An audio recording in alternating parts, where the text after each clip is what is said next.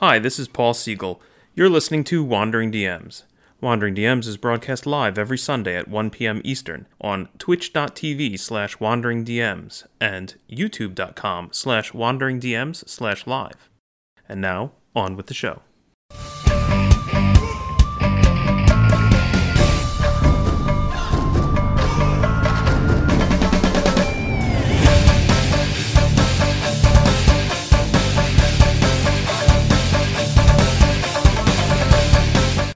Hi, everyone! Welcome to Wandering DMs. I'm Paul. And I'm Dan, and I'm so happy that you've joined us for this episode of Wandering DMs because we have two very special guests here. We have Jameson Stone, who is the CEO and creative director of Apotheosis Studios, and uh, his partner Satine Phoenix, who is co-creative director of Apotheosis Studios, and also possibly you know her as actor, author, artist, and what some people refer to as the Queen of D and D. Um, so we're so glad Jameson and Satine you could join us today. Thank you. Oh, it's so good to be here. Happy Mother's Day. Happy uh, Sunday, everyone. Cheers. Ding. Cheers. That's great. Happy Mother's great. Day. Yeah, Paul and I are matching. I love that. That's so cool.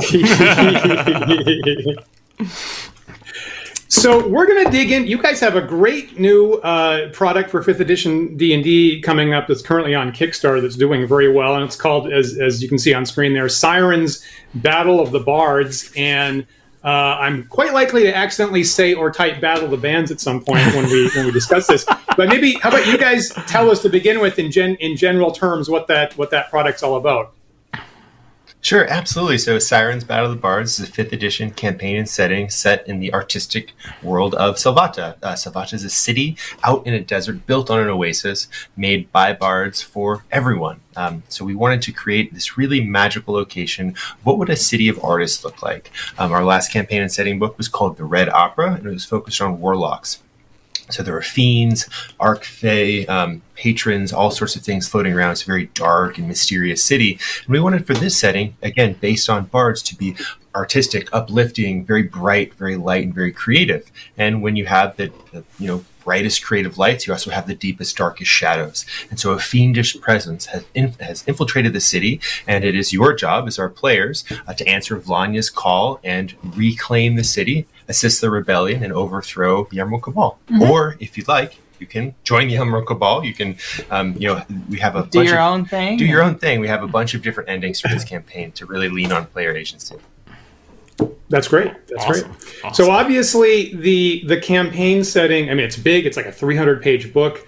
Uh, it's, it's elaborate art, and you know, just I was when I saw the sample uh, chapter there. It's on Kickstarter. I was really blown away by just the production quality. Oh, thank Um, you. Thank you. Yeah, very very impressive. Um, you have, a, I mean, on that point, you have a big uh, team working on it. I mean, maybe tell us some other folks that have contributed to that. Yeah, so we have our executive team, and um, that's myself, Jameson, Rick Hines, the writing director, and David Granjo, our art director. Then we have other contract writers. we have about 13 contract writers working on different sections. Basically, we're all making this uh, together at the same time, as well as uh, we have some VIP celebrity writers that are going to be doing side quests, NPCs, locations, and magic items. We have Deborah Ann Woll, um, and that's pretty amazing. She's an awesome dungeon master. If you have not seen or, uh, Deborah Dungeon Master, go watch Lost Odyssey, or I think it's Relics and Rarities or Relics and, Relics Rec- and rec- rec- Requilarities. Yes, and the, yeah. yeah. Um, and she's on Daredevil and she's on True Blood. We also have Chris Funk from the Decemberists. We've got Keith Baker, uh, who's done, you know, Eberron was my favorite setting and like uh, ever, and uh, Illimat with the Decemberists and the Adventure Zone board game. And we've got uh, really awesome people like Mitch Iverson, who is one of the writers on Voltron. He did the Dungeons and Dragons episode of Voltron. Uh, we've got The new Dota Elisa Teague. Oh yeah, he worked on the new Dota a- anime on Yeah. Netflix. And we have a lot of really amazing people. Elisa Teague, I don't know if you guys know Elisa, but she's also I call her the puzzle mistress. she's so amazing. Yeah, we have a real like a, an awesome group of people working on this. I could go on and on, but you can go to thebardbook.com and, and list. But one of the uh, people that I've been wanting to work with for a really long time, uh, she's part of our contract workers, is Monica Valentinelli, and she's been in the industry for uh, a really long time as well. Worked on stuff like Vampire and Shadowrun, I believe, and Firefly, and yeah, we've just got this. Um, amazing group of writers and artists and sculptors and musicians. Jason Charles Miller is one of the musicians that worked on the was working on our stuff with us. He did the trailer video. So I don't know if you, if you go there and you play it, I sing on it. That's the real thing. But he made me sound awesome. so it's it is amazing how many people now that I'm talking about it. I mean, we've got about 30, 40 people working on this one book, which is you know that's how we're able to get it out you know around christmas time so. Yeah. It's, it's fantastic for us to just be able to set the framework and you know for our, our small creative team to really solidify the, the sandbox um, and then have all these other amazing creators build just beautiful beautiful things that are we have a i mean we're so lucky that the edition community is so creative and so to be able to have people involved in the project and really shine their own you know creative insights into it is pretty awesome that's great. We're, we're huge fans of, of so many people, and it was when I was looking at the Kickstarter, was really impressed by really an all star lineup a, a, super group of, of uh, fifth edition uh, creators, if you will. And of course, among our favorites, among our favorites is, is Elisa Teague that you mentioned. And Paul, maybe you quickly yeah. clue them into well, why uh, we know her. Right. Uh, and fans of the show may remember uh, last uh, November when um, the Big Bad, our competitive D and D show, was on. Lisa was on a team with Stefan Corney and Luke Gygax. Yeah. Um, yeah, yeah, they were, they were, and they all showed up in cosplay as their characters, which was a total right. surprise to Dan and I. so they really, uh, they really knocked it out of the park. That was an amazing. Uh, yeah, awesome. so, that sounds yeah. like a, sounds like an interesting show, Paul. I should yeah. go. Uh, yeah, yeah, the big bad. there you go. Like I that. should go look that up. Yeah, that's great. great. Uh, so you know, one thing. Yeah, go, go ahead. Paul. Go. I, was, I was just going to plug the URL: wanderingdms.com slash the big. Okay. Go. See. Maybe someone can put that in the chat in the next second or two. Would be great. Um, so, you know, I read uh, the, the, sample chapter to uh, Battle of the Bards, and I it really hit a very warm spot, spot for me in a way that honestly I really didn't expect. And I think the reason for that is, and it's funny because I don't think this is this may have never come, come up in the three years that we've been doing the show. But before and Paul, before Paul and I started this show, I was in an indie punk band for a number of years um, as a drummer, and we were pretty serious about it. And we we would tour in the summers and stuff like that. And so obviously, you know, the the, the Battle of Bards product is very music oriented. It's very it's focused on bards. And among the uh, aspects that the players have to navigate is actual performance scenes as you attempt to make a name for yourself in the city of the bard Salvata. And the atmosphere that you guys you guys really nailed the atmosphere of the backstage environment to me at like an indie an indie music show and the different bands that might be allies or competitors and yeah. the, the drinking and they're trying to hustle for contacts or money or to sell merch was it was really and, and I don't see music in your guys' bio. So tell me how did you was it what like they, like do you guys have music experience or is this like like just general understanding of how performance works? Where does how did you guys nail that so hard? Yeah, it's a general understanding of performance. So I've been an entertainer, a stage entertainer of all different kinds my whole life. I was in stage theater and also did some burlesque and um, have emceed. And so oftentimes, you know, and I've done, yeah, I've done a lot. And it's very consistent. I have friends who are performers, uh, musicians, and so I would go with them uh, while they're on tour to their events and just hanging out backstage, seeing how it all works. You, it's so similar with the different artistic um, mediums that I'm really glad that it came across. yeah, it's, it's perfect. And and one of the one of the cool things too for for people who want to play a musical bard, it fits in perfectly. And for people who also even maybe don't want to play a bard, they get to under the guise of this uh, of being a band to infiltrate the city. And so this is the way that you can have a barbarian, a monk, a wizard, who, whomever it is, kind of almost masquerade Fake as it. a band and to, to, fa- to to insert themselves into the city in this grand invocation, kind of to, to slide under the radar, and then give them the opportunity to be a band, even though they wouldn't Or, necessarily. and it's really that. a performance troupe, Yeah. right? So maybe you're just Yeah. the Blue Man Group and you're Yeah. not doing um, a lot of performance, even though I think they're all percussionists. But Yeah. um, yeah, so really, it's what's it like being on stage, Yep. and what's it like? How how nervous do you get when you see people in the audience and all of a sudden nobody's cheering Yeah. and they're Mhm. waiting for you to come out?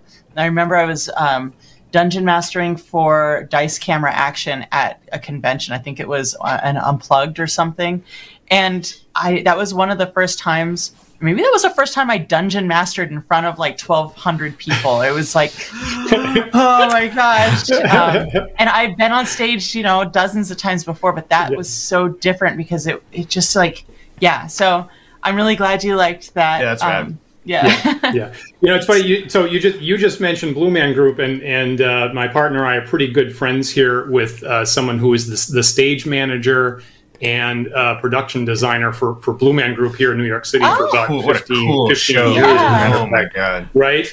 Yeah, yeah, right. My partner, when we first time we went to see it, uh, Isabel, re-invited artist Isabella Garbani, who shows up on the show here once in a while, said, "You're either going to really love this or you're going to hate this. I don't know. I do not know what your take is like. How could?" you-" And I came away, it's like, "How could anybody hate that? It's brilliant. It's brilliant. It's amazing. Yeah. Yeah, yeah because like yeah. we we did a deep dive on like what is a bard right like what is a bard a bard is an artist um, and an artist is a master communicator and that master communicator can evoke emotions either um, attracting emotions or repelling emotions and so if you simplify it that way you can reverse engineer a writer is a bard and um, and a painter is a bard i'm a comic book artist illustrator he's a co- gra- comic book um, author and a novelist. And so, you know, it goes from there to um, some people are just dancers, and some people are orators, and some people are rappers. And it's, you have all these different kinds of people. And a lot of the stuff that we do is forefront, right? Well, what about all the introverted people out there that don't want to be center stage they want to be backstage so we've actually we have it so that you can also have parts of your performance troupe backstage influencing what's happening on stage you know and we kind of um, in that chapter one we show you you don't go first we actually have other um, characters or other performances go first so that you can learn how they're doing it and get inspired so that you can go in when it's your turn and understand that maybe there's one person on stage but you have your um, your wizard backstage doing some stuff. You know you got someone in the audience hyping up everybody. And um, there's just so many ways to come at performing for an audience That's And they have fantastic. really awesome Yeah. combat. yeah. yeah we haven't even gotten into that That's great. That's great. I, I honestly Look, I'll- love interpretations of bards like that. I know that most folks tend to think immediately of music, but like any kind of performance art, you know, get a get a bard up there who's doing mime, get a bard who's you know doing stage magic. I don't know. There's there's so many interesting ways to twist that. I think. We have a And I think- I magician totally- who's a writer on our on our project as well yeah, an actual stage magician. That's uh. Yeah, so sorry, here's yeah. a random random random uh, piece of trivia for Wandering DMs fans. Uh, my parents are actually stage magicians, so uh, Whoa! yeah, yeah, yeah. So I I, have grew up so around many that. questions for you. yeah, yeah. Uh, so yeah, that's my head goes there pretty quick. Dan, you were No, you but were I I gotta really say, have a lot of the, the, the, the, the construction of that first act, to- I totally see that. Because uh, so our, our good friend Ash here in the in the chat here is saying you need an audience plant hype man, and that's totally in that's totally in the first act. There's totally a there's totally a group of hype men that uh, is a, a possible ally or possible opponent. And my personally, my favorite was the group of pixie uh, technical guys right? Yeah. And That's, that's actually the very first group of, of pixies that sh- turn invisible and then fix Yeah. stuff on stage if anybody tries to sabotage it potentially. And uh, I hope I'm not giving too much away about that scenario, but I will say, in our own experience, we did learn tip the tech guy. Walk, in, walk into establishment, slip the tech guy 20 bucks. That is among the most important things uh, in, a, in a New York uh, uh, indie venue. So, uh, little tip, little tip to the players when you're going through chapter one of Sirens. yeah, it, it was really important to us that we not tell the players how to do stuff. We show them in the game with other groups things that are possible. So now with the Pixies, you can imagine. Wait, somebody can sabotage us on stage? And then, wait a minute, we can sabotage people on stage? Yep. And so that's how we're trying to, to kind of like dose information out through the experience versus, okay, now you can do this. This is what you can do, you know? and not just for the players too, but for the G, you know, for the, the game master. And so we have a, a bunch of GM tips, literally by you know GM tips master herself, um, to be able to have it and to, to really help the game master curate this experience, um, to have a, a bunch of diversity in, in how the playstyle goes. Because we're introducing a lot of a lot of new elements, um, and it's it's awesome to then be able to kind of both for a new GM kind of hold their hand through the process, or for a very seasoned GM who's maybe been you know game mastering for 20, you know 25, 30 years. Um, here are some references specifically to Salvata, specifically to this campaign, right at your fingertips so you can hit the ground running. Yeah, we wanted to give show people the skills that we've learned from convention games, from uh, virtual games, from stream games, because those are also different, and they're so different. Because a lot of the charity streams, um, you're working for entertainment and you're working for time, right? You have to.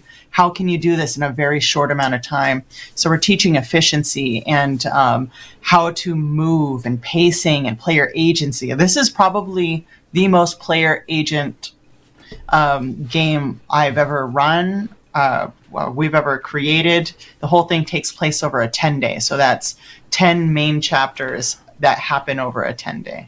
So With yeah, 10 side quests. with too. 10 side quests. Yeah.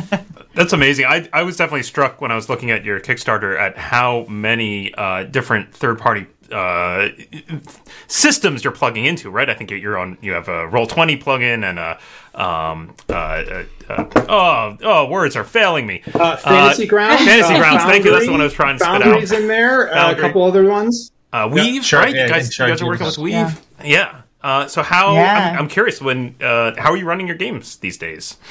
In these these exciting times.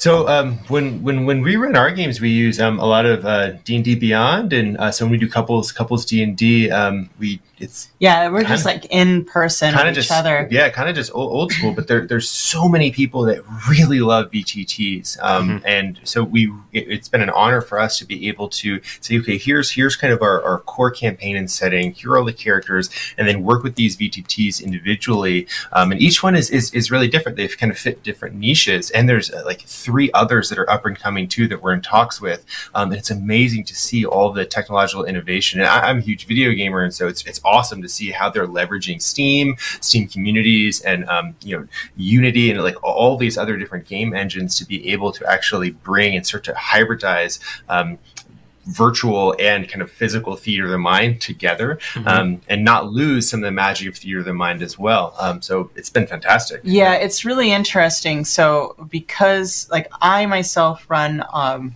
everything on Evernote with hyperlinks to things, like that's my my big excitement that I do when, as a dungeon master. So in the PDF, we're able to use hyperlinks to help the dungeon master navigate around quickly because it's you have to keep pace this fast. Everything has to move, and the moment you're kind of like stopping to kind of try to figure things out that's not fun. So we're designing the layout of the book so that you can do it like that. Um, you're taking the we're not reinventing that much but we are i'm really picky with graphic design and storytelling through graphic design and, and information efficiency.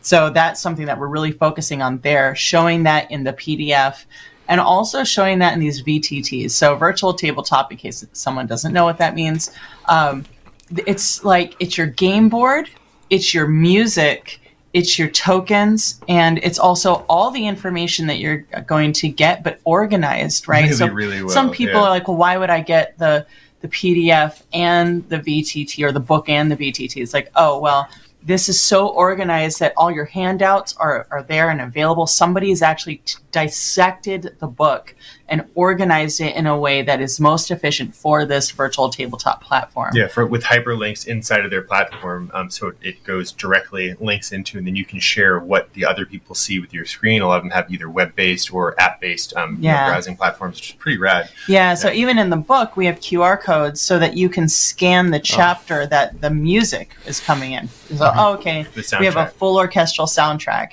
So this soundtrack goes with this, but we also have Sirenscape. So now you've got this is your chapter. Here's the Sirenscape sound pack. So that has the different sound effects, the soundboards, and you know if you're in this inn, this is what that inn sounds like. Uh, we describe. I don't know if you guys downloaded the Sirenscape for for free. um, so for check it out free, for free. um, along with chapter one. But when you're reading it as a dungeon master, there's this thing. It's like, and there's an orc singing a love song, and Ben. Looms from Sirenscape was like, "Can I please make the song that the orc An is orcish singing, love the song." orcish love song?" And we're like, That's- "Yeah, go for it." So you get awesome. to, to experience that. You know, Yeah. you're walking through a market. You get to experience that in these. So we were trying to figure a way to be as immersive as possible virtually and um, and with the capability of doing that in person when we can all start playing again Yeah. um, because this isn't going to be like this forever and we don't want to cater just towards quarantine times um, Yeah. want to, to have it very dynamic so anyone can play however they want Yeah, and if and even if you just want the book, and, and like again with those QR codes, they can have the soundtrack too. You know, we want to meet meet players where they, they play at at their table. yeah That's that's fantastic. I mean that that um, flexibility I think is is is amazing, and and I, the the QR codes is that's super clever. I have to say because I've I've certainly thought of the idea of playing with with audio engineering during a game, and I don't think I've ever quite crossed that bridge. Uh, Dan, have you ever you ever done it?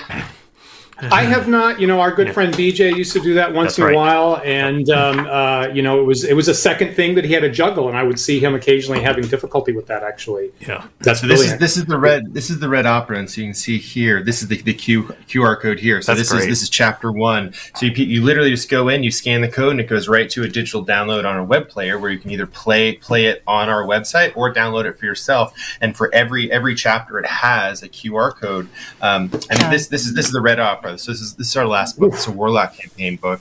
Um, again, big big old honking, you know, Yeah. six bludgeoning damage this bad we wanted wanted to, to lean lean into that again for sirens and and uh, people really enjoy that from the red opera and so we're yeah excited That's to do it again that's that's very clever. Brilliant. brilliant, brilliant.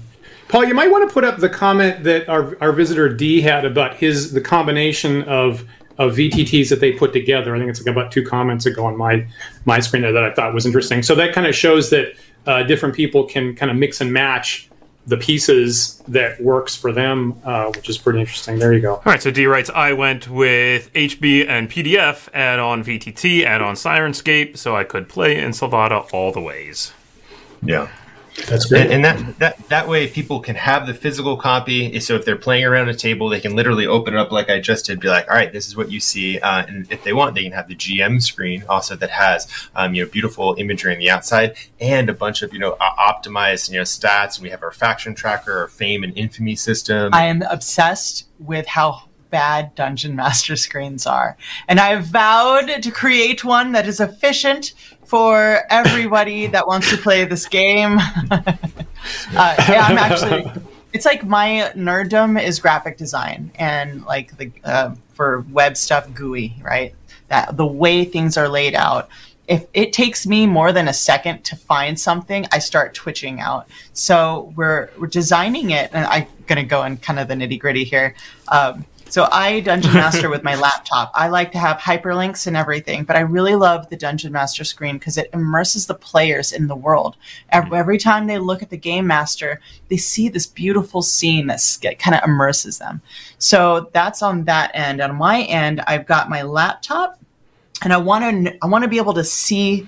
There's like above the laptop and then on the sides. So behind the laptop, there's going to be information that you you don't necessarily always need, but like conditions, right? Like that's what I would have it where I would have it So you, because can, you know, lower, lower your laptop Okay, and then peek- see, see oh, what yeah, you need okay. there. Yeah. but then Yep, you yep. have the stuff you need all the time, which is you know what what's on the what's in the districts. Um, Because again, we have 10, Quick 10 different districts. Each each each one of them was built every hundred years, so they really operate almost in some ways their own miniature subsidy. yeah, exactly. So it's like who who are the like most important people. Uh, more, most important NPC stat information. Like you don't need to put a whole thing. You just have quick reference items. You have your faction and fame tracker system. You have your rune system for the big bad. Yeah. Um, and everything is efficient. I, I'm just really excited to dive into that.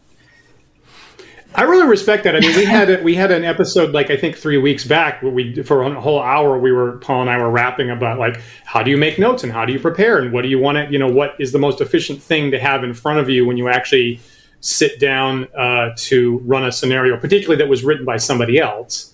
Um, and so I really respect that, and I agree. You know, like like I, I we we played quite a bit of third edition D and D at one point, and the screen there was not not well laid out at all. I was really kind of shocked over and over again at what they decided to put there was sort of just like random stuff. And the amount of thought that you, Satine, are putting into exactly where stuff is being placed is that's how it ought to be done, frankly. That's the way. So there is one game GM screen that I love. It's the Rick and Morty Dungeon Master screen. No. It is. It's so simplified, and it also has Rick kind of being a dick, right? And you're Yeah. like, I remember everything because he's so sassy, and that's kind of like it gets in. The player's handbook pamphlet and the, their Dungeon Master screen. If you haven't looked at it, go check it out. It's so efficient. Wow. Paul, do you have that, or am I thinking of like I- a copy I have of a copy of that over here on my shelf, thinking- yeah, Oh, you do? Yeah. Yeah. yeah, if it was at hand, I'd pull it out, but it's a little out of reach right now. Fantastic. Brilliant. Brilliant. I like that a lot. So, I mean, among the things you guys have mentioned have been novel uh, mechanics that you're saying are worked into to this product. Maybe you can maybe you can tell us what those are as we as we dig into the nitty gritty a little bit more. And I and I'm told you haven't you haven't uh, you haven't uh, revealed this everywhere. So maybe we're about to get a bit of an exclusive about what the Yeah, what the so- novel oh mechanics are here. Please. yeah so there's two big things that we have implemented in this book that will change uh, so the game master does a lot of prep ahead of time um, if you want to go down this route you can actually run the game you know chapter to chapter or you can do a little pre-planning um, so one is the fame and faction and one is the fiend creation and how you use how you do this ahead of time will change the way everyone in the city will react to your players through the entire game. Yeah. So uh, again, with with with these books, um, people love to love to have the books, and, and you know, players can read through them, and if, and when a player kind of has a bit of insight into the mechanics of the world, um, they're kind of like almost able to. To like understand how the story is going to unfold. So we wanted to incorporate a way that um, having a fiend system where the players didn't actually know which fiend it was. Now we'd hope that a player doesn't, you know, read all the important bits. It'll spoil their own experience. So it's kind of like shooting themselves in the foot. But sometimes they can't help themselves, and so we wanted to embed um, some things that would would still have uh, not only replayability, but you know some some really pretty drastic changes. And so we have a fiend system where we have um, the actual true name of the fiend through a runic system.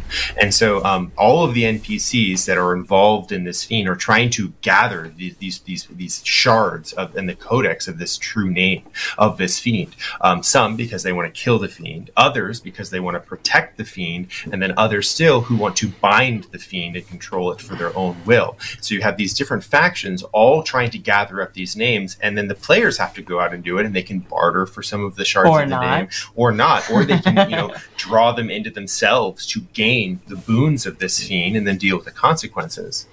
Yeah.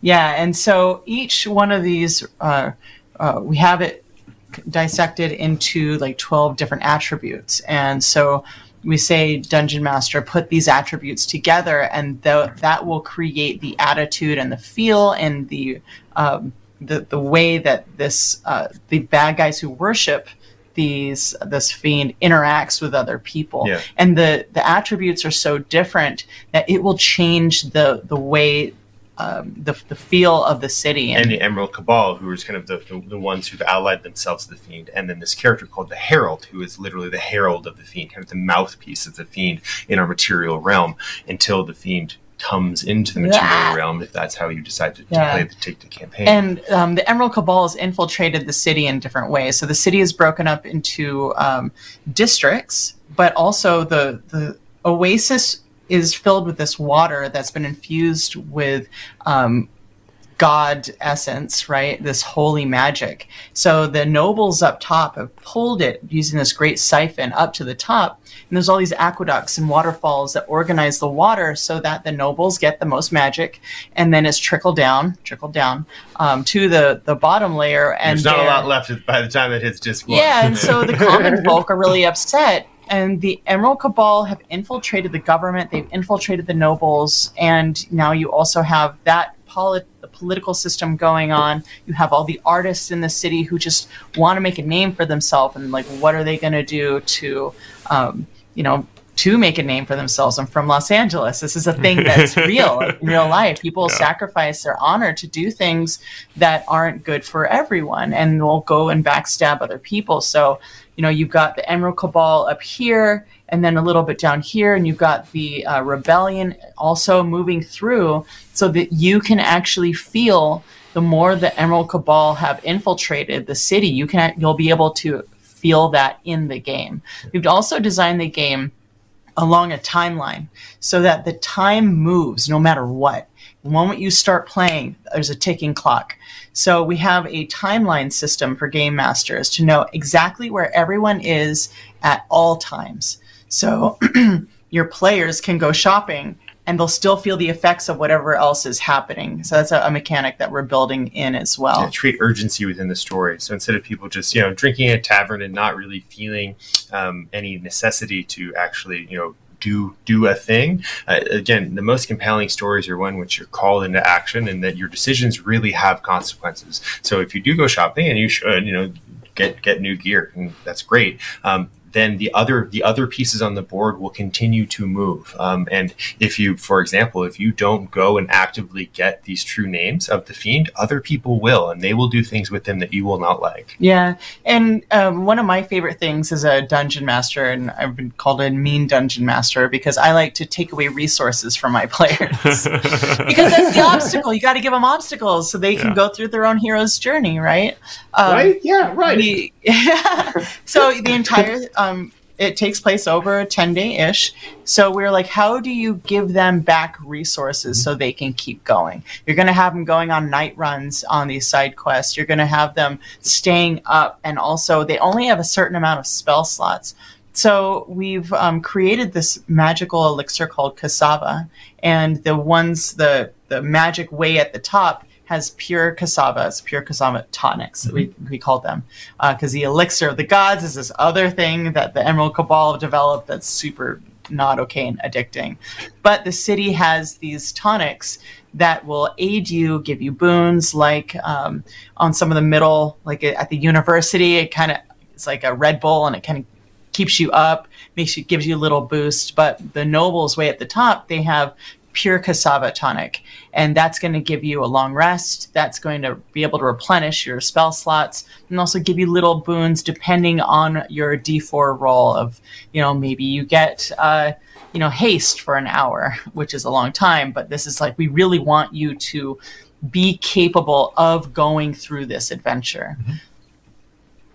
Great. You know, I got to really, uh, you know, respect the fact that you have quantified that stuff because I can imagine, you know, someone playing that very loosey goosey in a in a subjective sense, and you know, maybe me as DM, you know, not entirely owning the adventure, getting lost with exactly how much intensity I should be putting on a particular thing. But I really like the, the fact that you do have specific point values for different actions about how is it affecting your fame in the city, how is it, it, it benefiting this faction of the city, and personally, I like the fact you've come up with very concrete.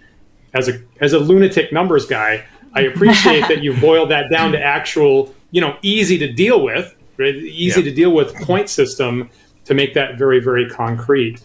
Um, were you were you inspired by other game products? Like I can I can you know I can think of a couple classic adventures. Doesn't happen a whole lot. Some of my favorite epic D and D adventures use similar things. Did you independently come up with that idea, or were you looking at some other some other sources for inspiration that you liked? I think, I think we were just inspired by by all of it. I mean, anything from like Mass Effect to you know you know fifth edition, you know other fifth edition products to other editions and just other random yeah. game systems. Um, yeah. I really love. Uh, we're both video gamers, and um, I also really like choose your own adventures. Yeah. So mm-hmm. it's like, how do you create these like possibility trees and also not make it convoluted? You know, so sometimes when we're world building we get like we're very eccentric, extreme people, and we're like, what if this? What if this? Then we have to kind of bring everything yeah. back. Now we've got all these different um, these tendrils going out into the story. We have to make sure that they're very efficient. So the I remember there was a faction tracker. I think in one of the old. Um, Xanathars or something. Was like pretty recent that I liked when I was working with the Guild Adepts, and that was a really fun thing that we did where it's like oh you have to, you're gonna go in with whatever faction and so you're trying to infiltrate and what happens if you mess it up and you lose faction you lose like a favor in that faction um, i don't personally play other systems other than video games and um, you know and these choose your own adventure styles or endless quests as d&d calls them. Mm-hmm. um, because i'm just really obsessed with dungeons and dragons. Yeah. Thank you. That's yeah I, you know what? Sometimes i get chafe for largely being a one system aficionado and and sometimes i get some static of people saying dan you got to play more games you got to play a whole big variety of games i'm like I'm trying to figure out how to play D and D properly. and once I figure yeah. that out, yeah, okay, then maybe I'll add something to my plate. But it hasn't happened yet. So thank you, Satine, for uh, yeah. being on uh, team uh, focus. yeah, you, you play the games you got an expert in. Yeah, um, you should play what you want to play. Sure. Hey, now that said, I really liked 10 candles and the 10 candles taught me that you can have your players help build the world right? Mm-hmm. They can be mm-hmm. a part of it. You, you, don't have to rely on, um, you know, I'm the dungeon master. I have to create every single element here.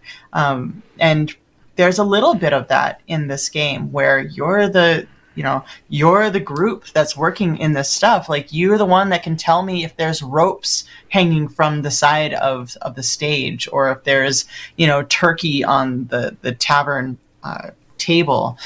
I really like Cthulhu where they they have this like sanity tracker, right? And we don't have that here, but it's these other little t- every once in a while there's little things that do pop up that inspire. But of course, I'm like a super hardcore dungeon master and I'm like that's cool, but I'm gonna we're gonna make it like this instead, you know. Well, also keeping it simple. I mean, and that that's the key. So it's, yeah. it's, it's easy to use, simple, makes sense. So like the, the, numerical value is is actually like is self-referential and actually makes sense as a metaphysics within the world instead of you know wild numbers that, that are you know out, outside of the proportions of, of what would actually be logical and to find that balance is, is really really hard one of the faction trackers that I actually like the, the most, and it was, it's so simple. It's a, from a really old video game, uh, GTA One, so Grand Theft Auto One, the first one, and it, it was super simple. If you do something that one of the three factions likes, you get a, you know an uptick. If you do something, if you help another faction, you get a downtick, and only if you are seen doing those things by one of the faction members. Yeah, that's a big okay. thing. And, and, and the entire system was so it just it was so solid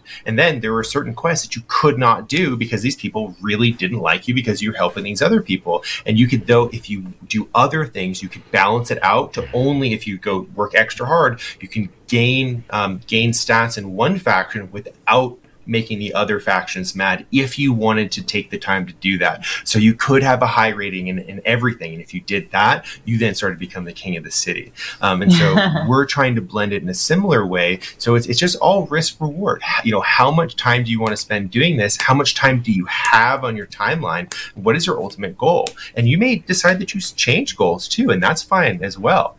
Yeah, it's really fun. Uh, we were going over the DCs for different scenarios, and um, especially in chapter one. You know, how do you make a very epic feeling game with lots of choice, but also not punish your players because you want to prove yourself as a dungeon master, right? So, um, you know, teaching people how to play your games, which is your chapter one, that's your training level. Um, understanding that, you know, maybe a certain section has a lower DC so that you get your players to buy in. Once they bought in, then you can raise that DC, and then they're like, "Wait, what? What just happened?" You know. So um, we're we're cr- using mechanics to craft mood and engagement with the players, which I, I often see game masters just going full force in without the understanding of what the purpose is of each part of your um, your chapters. Fantastic. Let me let me ask you something here. Uh, th- um, that's sort of a, a, slight riff on something that was going on in the chat just now. Uh, I'm just kind of curious because you talked earlier about um, this being perhaps the product with the most player agency you've you've built, and and yet also you have things like like timelines and these factions and whatnot. Like where how do you find that balance between giving sort of events that need to happen in some kind of sequence versus allowing for that player agency that might just you know completely throw the game off the rails and do something totally crazy. Yeah, so uh, the way that I see it, a lot of it is is, game design. Like like in, in, a video game, you'll have things will branch out, and you can go a lot of different ways, and then they will funnel in to bottlenecks. And mm-hmm. you don't have to have. Um, you can have a couple different bottlenecks depending on um, the, the, you know the, the decision tree that happened previously. Um, but when you look at it, um, so Apotheosis Studios, uh, we we make you know fifth edition products, then also working on a video game too, and a lot of our writers actually.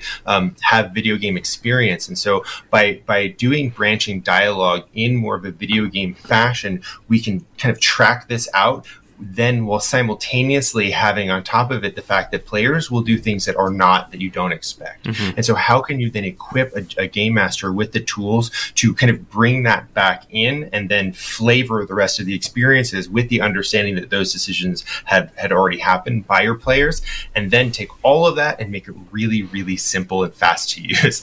And it's hard. It's a yeah. really hard and, and, and challenging yeah. experience. But the, the most depth that you can have in that as a game master to kind of hold that whole world and then easily track and, and have like a numerical value for these things and then a, a, a, bar that says okay if you have this number this is what it means. So people can literally and this is what the n these are the npcs who will react to you in this manner yeah. because of the choices that, that this made. has happened. And, and and have that so you can do it in under 10 seconds. Because you have you know five six people waiting for you to make a decision. Yeah, you've got to yeah. be able to do it really quickly. Um, and so we suggest the game master screen so you can have some of these tables but you don't have to. You could you could either you know have have the book in front of you or have it as a printout have it on your laptop or have it on a vtt um, and then have that have that information kind of going for you. But like simplicity like it, it's this weird balance of like like complexity while having it simple. And like yeah. yeah and that's the art form right yeah. of of um, game design. That's it. We're you know game designers. Yeah. and that is the thing that you have to keep track of. But also as game designers we're like who are the people who are going to play this? Yeah. um, maybe they're new game masters. So we have it so you can just run it straight through. Yeah. and what are you playing? You're playing more of a like uh, competition which is you know there's a contest and the entire thing is there's a grand invocation and we got to figure out who's going to be the final performers to go and be at that final uh, that grand invocation. You could just play it that way and have a, a couple things here and there of like you know some rebellion some uh, emerald cabal weaved in or you can have an intermediate dungeon master mm-hmm. experience and you do a little more prep or you can have a super advanced game master experience with a lot more prep and a lot more intrigue and a lot more side quest maneuvering and being able to like get just dive deeper into the story. Right. We don't want to punish anybody for not doing enough. We don't want to punish anyone for um, uh, over preparing. You Mhm. know, so we really want this accessible for uh, a vast, a, a very varied amount of people. Yeah, and uh, again, all, all, all of our all of our key you know key kind of writers and story you know story creators um, we're all game masters too and so we use ourselves as our own kind of sample audience and i always think of okay how would i use this um, and there are a lot of other systems that that if maybe done perfectly would be amazing but they're too complex to do just right off the bat. Very very very quick calculations. So a lot of times i will then chuck that whole system and kind of make a hybrid of what i know what i've done in the past with that. And and that's cool but then i'm a little bit like well i don't need that book. I can just do it myself. And so we're trying to lay out all of the tools for a game master to be like okay this is how we envision it working. This is how we've play tested it. Um, and we're really excited to continue play testing with people too. And we have a, a, a an email that people can contact us to, to work with us on this. Um, but this is this is the, the the set that we have out for you. We've made it very very very simple um, and have a high degree of complexity depending on how deeply you want to lean into it. Now like enjoy it and make it your own. And if you want to tweak it to how you want to do it that's totally all right. Again just like you know normal dungeon and dragons like, these are suggestions for you as the game master. You this is your you know your you're the or, you know, orchestrating this adventure Yeah, I I do an open mic night when I go to different conventions, and I'll run the same game like once or twice during every convention. And if you guys have seen me around, you know that I go to all the conventions. So I've run this over and over over many years. And what was really interesting is like play basically play testing this idea for the last four years and watching how people respond and the things that I think they're going to do, they don't sometimes. Um, but what they uh, what I think they're going to do in this route, they almost always do. And so now I've got um, information. I have like market research of you know how people are going to respond, and also how I can remove things depending on the engagement of the players. Because some players you know they they say they want intrigue but they really just want to go shopping and play. Mm-hmm. So how can i the game master adjust my story that doesn't punish them right? Yeah. because they're there to have an experience with you. But it doesn't punish them but shows them consequences. Mm-hmm. So that they can have the agency to okay i want a 40% goof off and 60% um, buy into this story. Um, and maybe, you know, you're running this, it's a long, maybe this uh, 10 chapters actually takes you a year to run or takes you two months to run. Um, knowing that some players are going to dip in and out, how do you design a game knowing that with quarantine times, people have a very short attention span of like um, how often they're going to be able to play. So being able to design a game in that route of okay here's chapter one it could take you one session it could take you uh, four sessions but at least you have a really solid experience in that one chapter And you have really clear choices too. You know, again, from a psychological perspective, we can have analysis paralysis where there's so many options. But by saying, "Hey, this is a if you if you do this and you, you experience it in our first act, um, if you do this, it will. Th- this is what you might be able to gain from this." Because we don't want it to be like double secret probation where they don't know what's going to happen. They're like, "Well, I'll that's not it fair it, it doesn't matter. of what reason your reasonable outcome of this may be. And then if you do this what your reasonable outcome may be and then say all right this choice has deep deep deep ramifications for the rest of the story. Choose wisely. What do you want to do? And then lay it out and then have fun with it and then have that have that tracked and felt through the entire experience. Yeah so we're designing all this so the dungeon master doesn't, Doesn't have, have to. it sounds complicated over here but that is our job Yeah. is to figure all this out lay it out in a very beautiful streamlined manner that's easy for you to digest and maneuver. Yeah You know, I feel like there's there's so much there that I really I really like you guys saying honestly that hits really close to the, the heart actually of what Paul and I are you know here to do every week as a matter of fact. And I think that when we first thought about having you guys on, I feel like a couple people could have said, Dan, this is not the product for you. This is going to be I don't know how you're going to interface with a product like this, but you know the play testing is very important and I have I love hearing that. I've read, you know, I can tell when a product hasn't play tested, right? and I've written kind of semi viciously about certain products that, that was clear about that in the past. And I love hearing both of you come back around to the pacing issue. And I think Paul agrees with me. For me, my number one dogma is pacing comes first. Uh, I don't mm-hmm. always succeed at that all the time, but the goal is to get is to get the pacing be snappy. And if you have to spend time, you know, flipping through a book, that that's got to go. The book has to go if you're forced to do that. Um, mm-hmm. You know, the other thing that, I, will point out is, uh, you know, Paul and I uh, ourselves met when we were both computer game engineers a number of years ah. ago. So we also, right, have to flip back and forth between thinking computer game and thinking, you know, tabletop RPGs. And a lot of the times, and I think you guys will get this, the comparison I make is tabletop play is like theater and the computer games are like movies. Yeah. And they're yeah. both, right, they're both great fields. And, uh, you know, there's a lot of people, of course, that uh, make a lot of money in the movie field but then really their heart is in the live theater end of it, which is really a lot, really ultimately more rewarding to the soul. Um, I would add so something to that actually. Yeah, please. Um, so uh, maybe about three years ago, I got really obsessed with um, escape rooms and virtual reality. So I got all these books on um, designing games for virtual reality because that is essentially what you're doing. You, the dungeon master, are crafting a virtual experience and adventure for your players. So um, being able to have that understanding on the back end where it's not just theater it is an experience. You are there your players are able to taste the air around them. And so how do you run a game so that they are so immersed that they forget that they're sitting in front of a computer? They forget that you know that they have to roll dice. They do roll it but it's almost just to amplify the choices that they make. So i would say yes game design, yes, you know, storytelling design, but also virtual and escape room design. Yeah, yeah there's, there's something, something to Dan of what you're saying. I, I totally agree. Uh, again, I, I love video games. For me, video games are much more of kind of like a the stage is set. I'll put in a, an input, and then it like goes like you know, and something happens, and then I have another choice, and I'll put an input, and then something happens, and it's it's a much more passive experience as a player.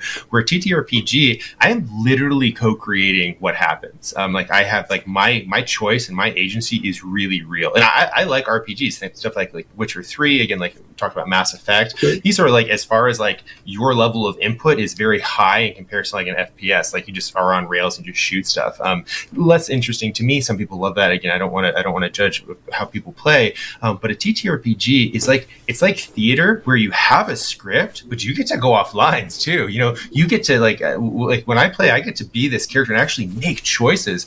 That is like wildly different from a game design perspective than a video game. Like they can't do that, at least not yet. And maybe someday, I don't think it'll be in our lifetime, but where you actually are interacting with all these NPCs, particularly when you have an amazing game master that can just on the fly create these like little you know, these people that pop up. Yeah, so, you, know, you, you, create that because of the studying you do, right? Mm-hmm. So it's you know, I'm a script writing storyteller. I, I really like sequential storytelling. Um, I write all my live stream games on a script. Uh, you were talking about your agency and, and pacing. I actually have a script for my games, and I have time on it. So no matter what, this is what happens at this time. This is what happens at oh. this time. Oh. And I'm not able yeah. to do that in this book is like a little hard for me, but um, it's just yeah. every time you have a game master in front of you and they're running a game and you're like, "Oh, that's a good dungeon master." That dungeon master has practiced a lot yeah. and it's just another artistic skill. It's another way to communicate so um, I say thank you, my love, and also like, I run what like four games a week at this point. A lot, I think more actually, but yeah, yeah, yeah with your Patreon games too. But I totally, I, I, I, I, totally agree with you. I, I, I, I totally agree with what you're saying. It's hard. It's not easy to do, man. It's not easy. The, the, the advanced timing, particularly, I mean, you know, and of course we know that there's a big difference between like long running campaign play and, you know, one shot at a convention. And the bit about writing down the time for different scenes in a convention in advance, I'm like, oh crap, I should have like Paul would have really wished that I'd done that a couple times when I go long. when I Yeah. go long at conventions that we're that we're at, and um, like I take up a table that he's supposed to have next, I've I've been really bad about that once or twice. Oh, geez, I should have done that. And now Oh, I do sorry, that for um, my ongoing campaigns as well. Because if I know that my Okay. players have X amount of brain, you know, uh, cap- uh, poss- uh, capabilities, they have attention spans, right? So um, I know that if somebody comes to my table, they're probably going to be there for three to four months before they want to go, you know, skiing or go to the beach for on their weekends. So now I'm like, okay, I have this this arc that's going to last about two months. I'm going to break the story down. So the uh, this is kind of how we're doing this. The world lives and breathes and will do the things that it does. Your players will be over here doing the thing that they do, but all this always happens. So if the story is always going to go, you can the players can try to thwart that and then the the world will react to their thwarting of that.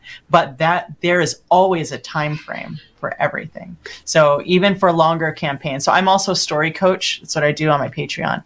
And so i help people break down their um, their games so it feels like that movie that tv show you're in and that um, you have a really big part of this story but also there are things that will always happen or if it doesn't activate then that world will react and kind of the co- other consequences will happen but yeah that time man it really saves That's that's brilliant. That's great. Thanks Um, you know, let me. So we we got a, just a couple minutes left. So let me ask one other thing. So when that, so in uh, um, Salvata, uh, obviously the the ruler um, when when you start off, I guess, is the the great Chancellor Calreth, who is the diviner wizard, and it's basically government by entertainment, and so he is uh, the lead showman, and he's running broadcasts into a whole bunch of crystal balls, and um, you know, here's a here comes a really deep cut for some of our viewers, and it really reminded me of so this whole idea of like government by entertainer. Um, it reminded me a lot of um, there's a, a L. Sprague de Camp novel that's very foundational to D and D actually called The Fallible Fiend, published in 1972. And one of the scenes is that your main character goes to this country that became led by a former showman entertainer who was uh, related to the wrestling um, community. And the entire country is now in a ruin. And the, the, the police are gone, and the army is disbanded, and all the houses are all shut up, and it's just total chaos. And the ruler is still in place. No one's been able to tell him about this. But in that particular case, the, the, the government by entertainer has fallen to shambles. Now, Salvata seems pretty nice to me. It seems like it's running pretty darn well when we first enter. So, my question to you is a political science question. And this is, in, in your guys, in Jameson and Satine's uh, opinion, would government by entertainer be successful? Uh, like Satana, like Salvata as it starts out, or would it be a total disaster like in Fallible Fiend? What do you think would actually happen? Yeah. So, yeah we fixed that so, so, so one of the ways how, how we see it, it, they have so they have this grand invocation every 100 years, and with this invocation, they have to literally beg for the gods to re and re kind of bless their sacred waters with Kesava, this magical essence that allows them to do all the things that they're doing.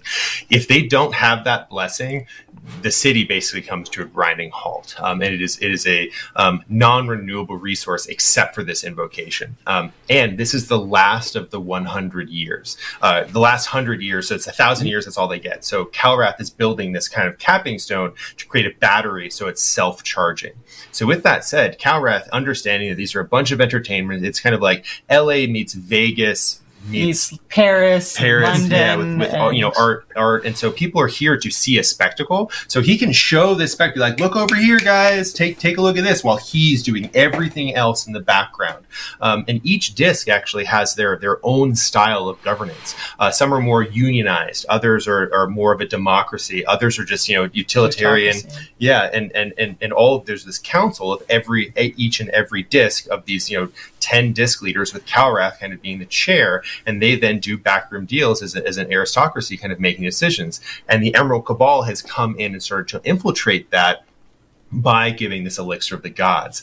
And so does it have what are the long-term implications of this? Calrath really just has one goal. We've got to get this capping stone done because we cannot be reliant on the gods. And he, he like ends justifies the means for him. If i've got to entertain people i'll entertain people. If i have to do deals with the emerald cabal who very literally deal the other deals with fiends i'll do that. Um, and so like it's kind of like teetering on an edge, like all government. I mean, I even think our government. like, oh, really? I look around, well, like, oh my I, I god! Should, I should find happening? out about that. That seems important.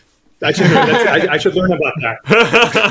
yeah, uh, we really want each district to feel proud of um, what they are and how they function. So we have this government set up so that it's representatives from each district, yep. and within the district they have their own system, their own system of that works with everyone else. Um, but of course, we don't know which one of those representatives Some of them have, have been, been, corrupted. In, in yeah, corrupted. and you don't know who, and you yeah. have to go and do missions to actually find out. Because if, if, you want to ally yourself with the resistance, which is kind of our standard track, although you don't have to, um, you have to then find out who are double agents for the Emerald Cabal. Um, and if just because someone may seem to be that way, you don't want to assume that because they may be trying to infiltrate the Emerald Cabal for the resistance and trying to help the resistance too. And so there's a lot of faction play.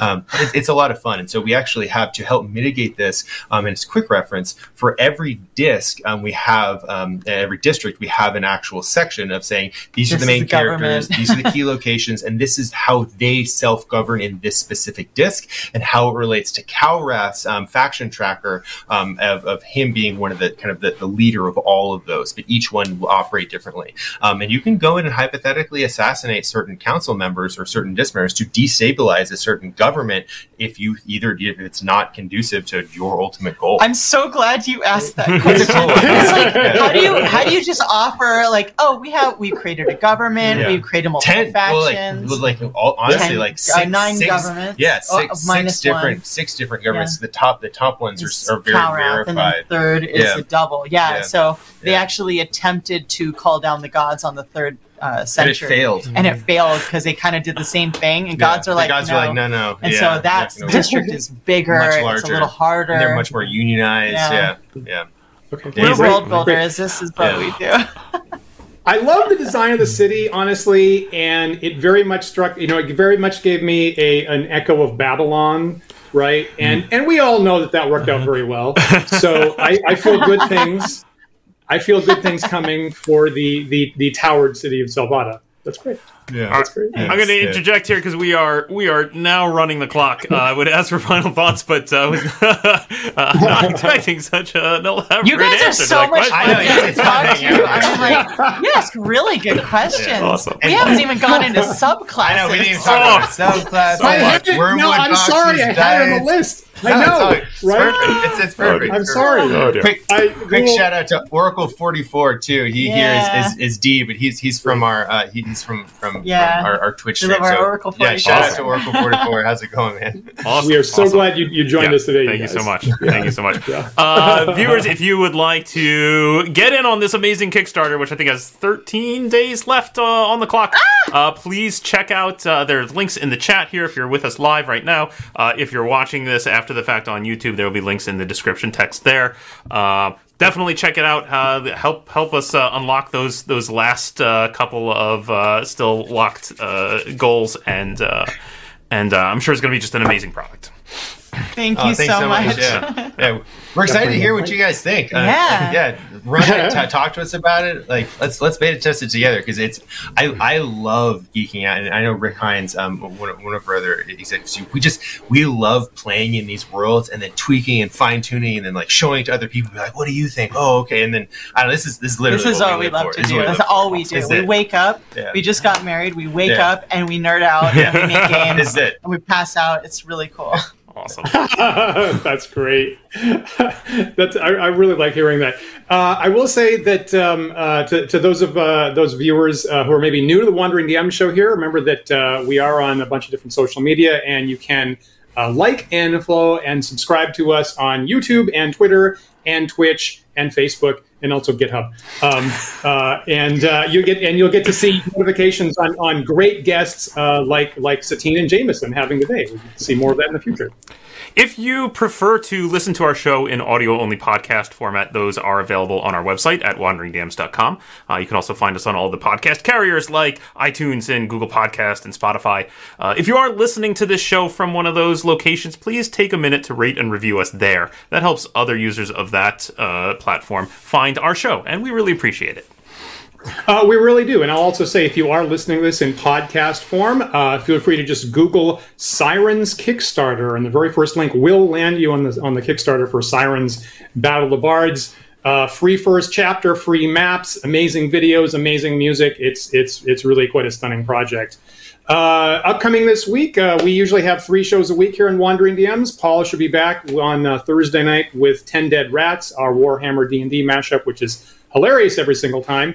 Uh, my partner Isabel and I will be back for our uh, old school miniature war game on Saturday nights with Book of War. Um, yes, we did make up from last time, uh, and we will be back on Saturday with with with yet more ferocious battles on Saturday.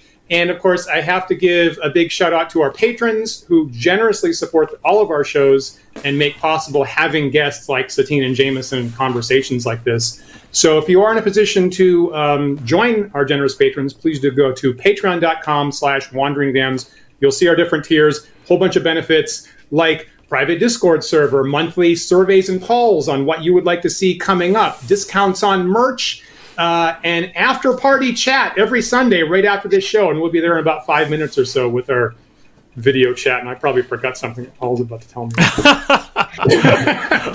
um, uh, let's say I, I, usually like to to stick it to you. Let's see. There's the uh, the debriefing videos. You get to see our uh, yeah, private right. patron only debriefing videos. There you go. Right, the director's cuts. Right. Yes. Anyway, that a bunch of stuff. I yeah. so much stuff today. Yeah. So uh, huge, huge thanks to Satine and Jameson. We hope that your Kickstarter is a, a smashing success and you get to all ten tiers. We're hoping and looking forward to all the different um, uh, co-authors getting to join in with you. That so good luck on that. Thank you so much for today. Thank yeah, thanks so for hanging out. It's a real pleasure. Yeah, you guys. Maybe awesome. we can have you back sometime because I because I got more I got more we questions have to talk here, about frankly. subclasses. I know. I know. Yeah. Okay. I also really want to nerd out about you guys about the like the, like subclass theory yeah. and multi-classing. Yeah. Oh, we have a lot to talk about. It's more stuff. Yeah. We have a whole ongoing series about classes and subclasses on the show that we're trying to work through. In fact, we have an idea to do bards that we yeah, were we on the cusp of like a couple. We have, have to do bards, right? Okay, perfect. Yeah, okay. let's do it. Thank you very much. So we will look forward to all of those things from from different quadrants, and uh, don't forget, of course, that we are here live every Sunday at 1 p.m. Eastern Time with the Wandering DMs talk show, and we hope that you will join us again next week for another thought provoking discussion. We'll see you then. Bye, everyone. Bye.